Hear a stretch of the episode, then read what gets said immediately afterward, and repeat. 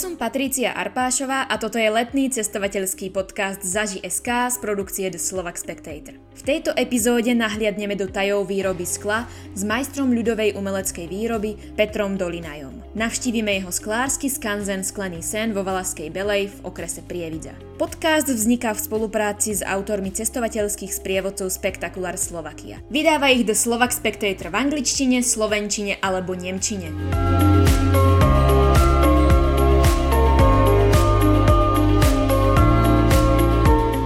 Peter Dolinaj v skanzene vo Valaskej Belej tvaruje žeravé sklo ručne, tak ako to robili sklári kedysi. Svoju prácu ukazuje aj v rámci exkurzií pre školy, ale aj dospelým či rodinám s deťmi. Pokračuje Peter Dolinaj. Ten, kto má záujem vidieť takéto staré, poctivé, tradičné remeslo, tak sa chodia pozerať ku mne. Od školkárov až po naozaj, že veľmi, veľmi niekedy aj takých staručkých ľudí, ktorí si chcú splniť taký ten svoj sen. Naozaj, že niekedy veľa, veľa rokov čakali, že aby to mohli vidieť. Niekedy aj taký ten sen, že to chcú skúsiť. Okrem exkurzií ponúka Peter Dolinaj aj zážitkové sklárske kurzy. Popísal nám, ako dlho trvajú a ako prebiehajú. Keby sa chcel niekto naučiť na takom kurze, aby úplne že ovládal tie techniky a všetko, ako to má byť, tak je to náročnejšie, ale taký ten zážitkový je to skôr o tom, že tú hodinku a pol sa dostatočne vyhrá a si užije toho skla. Plus nejaká ešte pol hodinka prednášky, ukážky, takže všeho všude asi tak dve hodinky strávia so mňou pri peci. Tie sklárske kurzy sú pre jednotlivcov s tým, že tá si oni môžu doviesť svoju rodinu alebo blízkych. Je to o tom, že teda naozaj, že keď sú má také, že súkromie a ja sa im plne venujem, tak je to lepšie, keď je tam menej ľudí. Ale potom, keď chcú aj tak, že hromadne prísť, že sú viaceré rodinky, tak samozrejme, že dávam im, nech si vyskúšajú, takže takéto minútkové, dvojminútkové skúšanie dá sa aj také, ale keď chcú mať také dlhšie, tak potom idú tak individuálne. Na ten kurz. Čiže aj súčasťou tej exkurzie býva, že si môžu vyfúknuť niečo.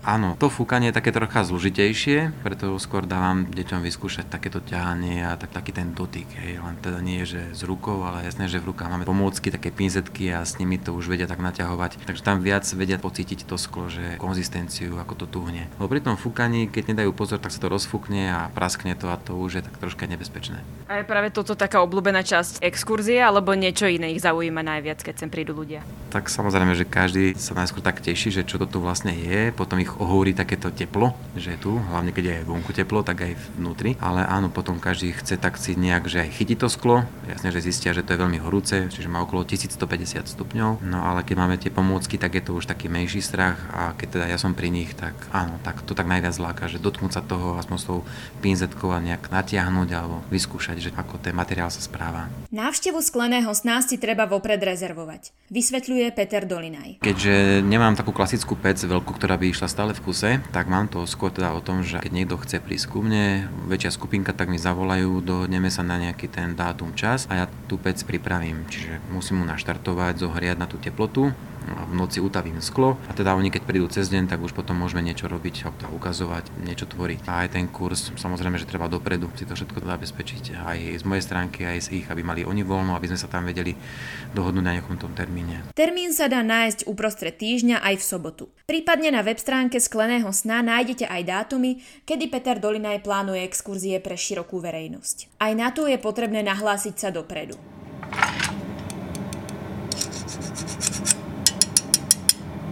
Peter Dolinaj síce nie je vyučený sklár, ale učil sa prácou vo výrobnom podniku. Priblížil nám svoje sklárske začiatky. Ja som prišiel do toho podniku sa pozrieť, že čo to tam vlastne robia, lebo ja som tiež nemal skúsenosť so sklom, som to vôbec nevidel. Jasne, že v televízii áno, ale nie tak naživo. No tak keď som sa tam prišiel pozrieť, tak to ma tak tiež akoby očarilo. Čiže rozumiem tým ľuďom, keď prídu ku mne a ich to tak, že, že sú v také, wow, že čo to tam je, také oranžové a svieti to a teple. Tak presne ja som mal také tie pocity. Bol to rok 1996, keď som to prvýkrát videl. Ale bola jeseň, bolo tak chladnejšie, tak tam bolo celkom príjemné teplúčko, takže som tam nejaký ten čas vydržal a nie len, že sa tak pozerať, ale už som im tam potom začal aj pomáhať najskôr také jednoduché pomocné práce, že podržať formu, niečo odniesť, doniesť a tak. Ale potom niekedy potrebovali, aby som išiel aj troška bližšie pri tú pec, im niečo tam podržať, podať, tak som sa postupne dostával bližšie a bližšie k peci a už mi to tam ukazovali a tak ma akoby tiac nechtiac zaučali do takého tajomstva sklárskeho. V roku 2007 podnik, v ktorom Peter Dolinaj pracoval, ukončil výrobu. Myšlienka založiť skanzen však prišla ešte predtým.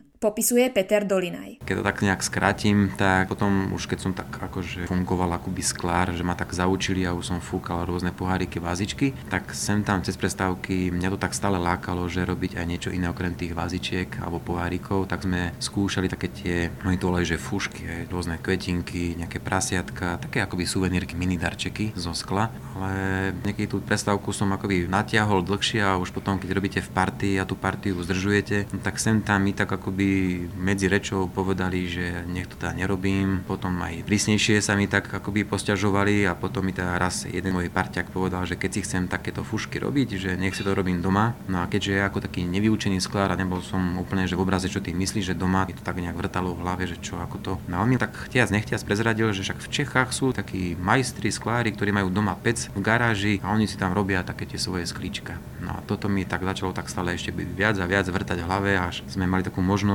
takú tiež, neviem, či náhodne, či cieľene, ale sme išli do Čiech, celý ten podnik a tam sme robili nejaké veci a zrazu som zistil, že tam blízko je taký sklár, ktorý doma robí také rôzne suvenírky, tak sme ho tam išli pozrieť. No a ďalší chrobačik bol, že áno, že toto by som chcel robiť doma. Takže taká tá tužba, to bolo asi tak rok, dva, tri možno, že to tak vo mne nejak stále bolo, že raz keď budem veľký, tak si také niečo doma spravím. No ale ten podnik začal tak postupne mať problémy, upadať a keď som už cítil, že tam to asi bude končiť, tak som si začal postupne doma prispôsobovať najskôr priestory takého starého domčeku, teda vo dvore, ktorý máme taký domček, takú hospodárskú budovu, tak som si začal tak postupne pripravovať, že asi tu by som mohol mať takú malinkú piecku a sem tam si ju zapalím po sobotách, že keď bude voľno. No ale keď to už bolo tak skoro pripravené, aj piecka skoro už fungovala, tak sme teda skončili v tom závode a ostal som doma. No a to bol taký ten koniec ale v podstate aj začiatok takého môjho sna. Toto ste aj otvorili v tom roku 2007. To bol rok 2006, keď som to už mal tak akoby pripravené, ale stále som sa bál, som nevedel, že čo aj ako. Moc mi to neišlo doma, lebo keď ste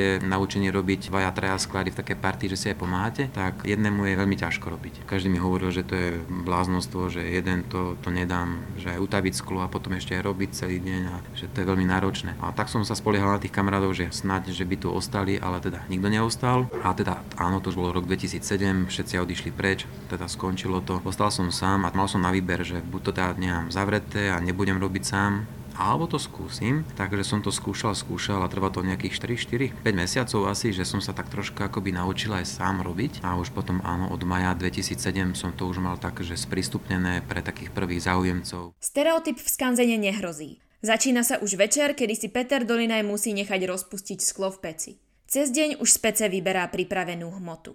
Všetko závisí aj od počasia, aj od toho, či príde exkurzia alebo len tvorí. Typický deň teda neexistuje. V repertoári má Peter Dolinaj okolo 52 výrobkov. Prezradil viac o tom, čo tvorí najradšej, čo je pre ňo jednoduchšie a čo zložitejšie. Každý ten výrobok, ktorý sa mi páči, alebo sa mi aj dobre robí, no tak ho robím. Takže nemám nejaký obľúbený. Môže obľúbený je skôr teda taký, ktorý ma tak najviac vytrápi asi, že s ktorým sa tak najviac... No totiž to, no je to o tom, že tie výrobky sú akoby na pohľad jednoduché, keď sa na mňa pozerajú, že ako to robím, že wow, že však to je úplne jednoduché, ako mi to krásne ide, ale ja som sa musel každý ten pohyb naučiť, aby som vedel, že kedy to nabrať, ako to spojiť, zlepiť, pri akej teplote Takže áno, keď to už viem, tak je to super, je to také jednoduché, ale každý ten výrobok som sa musel naučiť a tie prvé pokusy, to je vždy o tom, že oh, tak to ma nebaví a to sa mi nedarí. Sú ľudia, ktorí to hneď vzdajú, samozrejme, aj sklári, ale ja som skôr taký typ človeka, že oh, prečo mi to nejde a skúsim to inak a skúsim to takto. Takže keď dáte nejakých 10, 20, 50 pokusov, tak potom už vám to akoby ide a jasne, že keď už je tých pokusov 100 a 200 a viac, tak už potom je to taká celkom radosť sa na mňa pozerať a v podstate niekedy sa prichytím aj ja, že akoby pozerám, že tie ruky minú nejak samé, hej, taká automatika, ako keď kráčate po ceste, tak nepremýšľate, že ľavá, pravá noha, ale skrátka idete po ceste a presne ja tak niekedy, hej, že robím nejaké tie také drobnosti, labuťky alebo nejaké tie srdiečka, úplne také jednoduché veci, to sa mi tak najľahšie robí, ale keď sú také zložitejšie, kde už treba robiť nejaké poháre, kde treba aj troška popremýšľať, že sledovať ten čas a teplotu, tak vtedy sa už naozaj potíme, hej. že nielen tie teploty, ale aj od toho stresu. Čiže tie poháre vás asi najviac vytrápia. Áno, lebo väčšinou to robia traja sklári. Jeden nafúka bublinku, podá ďalšiemu takú baňku. Na tú baňku potom naberá ďalší sklár, taký už pomocník, čiže ten prvý je taký baňkár, ten druhý je taký pomocník alebo pomáhač. A keď ten pomáhač nafúkne už potom akoby taký pohárik, tak to podá tretiemu takému majstrovi, ktorý už dorába nejakú nožičku, uško, dienko alebo aj vrch za pomoci tých ďalších dvoch svojich kamarátov. Keď sa to rozdelí, je to fajn, super, ale keď to robíte sám, tak je to také áno, že sa tam na tom natrápite. Máte aj nejakých následovníkov, že kto to po vás preberie, alebo nechce sa veľmi mladej generácii? Takto, no mladí by aj chceli, ale nemajú výdrž, alebo respektíve aj by teda chceli, ale nemajú potom kde, lebo, no viete, spraviť si takú dielničku doma, sklársku, tak to je troška také finančne náročné. Čo sa týka aj toho plynu alebo elektriky, čiže tej energie, lebo my musíme to sklo taviť, čiže nielen tá energia, ale aj tá príprava. No a potom, keď vám to nejde a vy musíte naozaj do toho investovať aj tú energiu, ktorú treba zaplatiť, ale aj tú svoju energiu, čas a naozaj to tam treba nie hodiny, ani týždne, ani mesiace, ale naozaj, že veľa, veľa rokov a vtedy ste už potom lepší a lepší a lepší. No a tá trpezlivosť nielen tým mladým ľuďom chýba, ale niekedy aj tým starším, že keď sú aj na tom kurze u mňa, tak povedia, že wow, super, že hodinka a pol stačilo. Alebo si povedia, že no, prišli by sme, že však uvidíme ešte kedy, lebo naozaj s mojou pomocou ešte vedia niečo spraviť, ale keby to mali skúšať doma niekde a učiť sa, tak je to také dosť náročné. Lebo ja som sa to tiež učil, to boli mesiace a postupne viac a viac som k tomu pridával, ale hlavne tá trpezlivosť treba, aby mal ten budúci sklár alebo sklárka. Treba mať chuť, bojovať a ono sa to potom dá naučiť. Máte vy osobne nejaké plány pre váš skanzen do budúcnosti? Ja som mal také všelijaké smelé plány, ale časom som zistil, že takto je to celkom fajn, hej. že ešte samozrejme, že chcem tak troška vylepšiť aj to také prostredie, aby sa hlavne aj mne dobre robilo, ale aby sa aj tí návštevníci, aby sa tu dobre cítili. Tak chcem tu spraviť väčšiu výstavku mojich takých vecičiek. Tie priestory tu nemám až také veľké, takže musím nájsť nejaký kútik, kde dám nielen také klasické bežné, ktoré sú na predaj, ale teda také, ktoré sa mi sem tam aj podaria a je mi ich ľúto predať. Takže skôr také akoby, neviem, či už umelecké dielka, ale sem tam sa mi niečo podarí. Hej. Ale jasné, že potom prídu aj ľudia, ktorí si to chcú kúpiť, takže veľa tých dielok mi to neostane.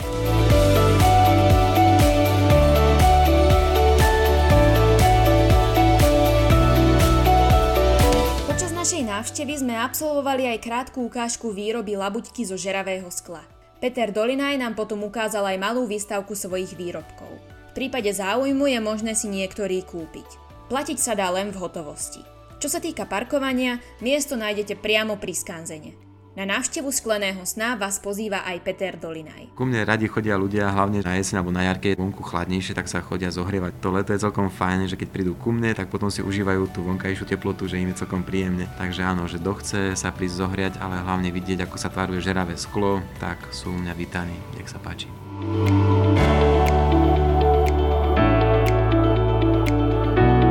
Sme takmer na konci 8. epizódy Zaži SK a je čas na sľúbené tri typy na výlet.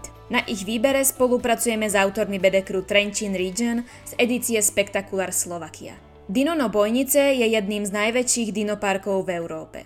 Nájdete v ňom vyše 120 dinosaurov. Do dinoparku sa za priaznivého počasia možno zviesť turistickým vláčikom od bojnického kúpaliska Čajka. Súčasťou areálu je aj malá vyhliadka bojnice. V Trenčianských tepliciach si v dvoj až 5 členej skupine môžete zahrať 3 mestské hry. V ponuke je hra prispôsobená pre deti, mládež aj dospelých. Hra sa začína v turistickom informačnom centre v Trenčianských tepliciach. Budete potrebovať jeden nabitý smartfón na jednu skupinu a na ňom nainštalovanú aplikáciu Actionbound. Na fungovanie aplikácie už nebudete potrebovať internet. Rezervovať hru si môžete buď telefonicky, alebo cez rezervačný formulár na web stránke bystrik.sk.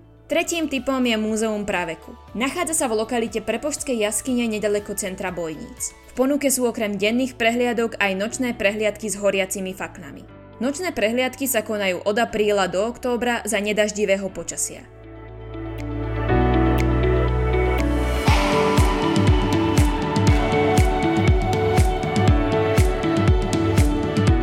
Počúvali ste letný cestovateľský podcast Zaži SK z dielne do Slovak Spectator. Dúfam, že sa vám epizóda páčila a že sme vás inšpirovali. Viac cestovateľských odporúčaní nájdete v turistických sprievodcoch Spektakulár Slovakia. V budúcej epizóde s mikrofónom zavítame na Liptov. Pozrieme sa do medvedej štôlne v Žiari. Ja som Patricia Arpášová a prajem vám príjemný a snáď aj trochu cestovateľský týždeň.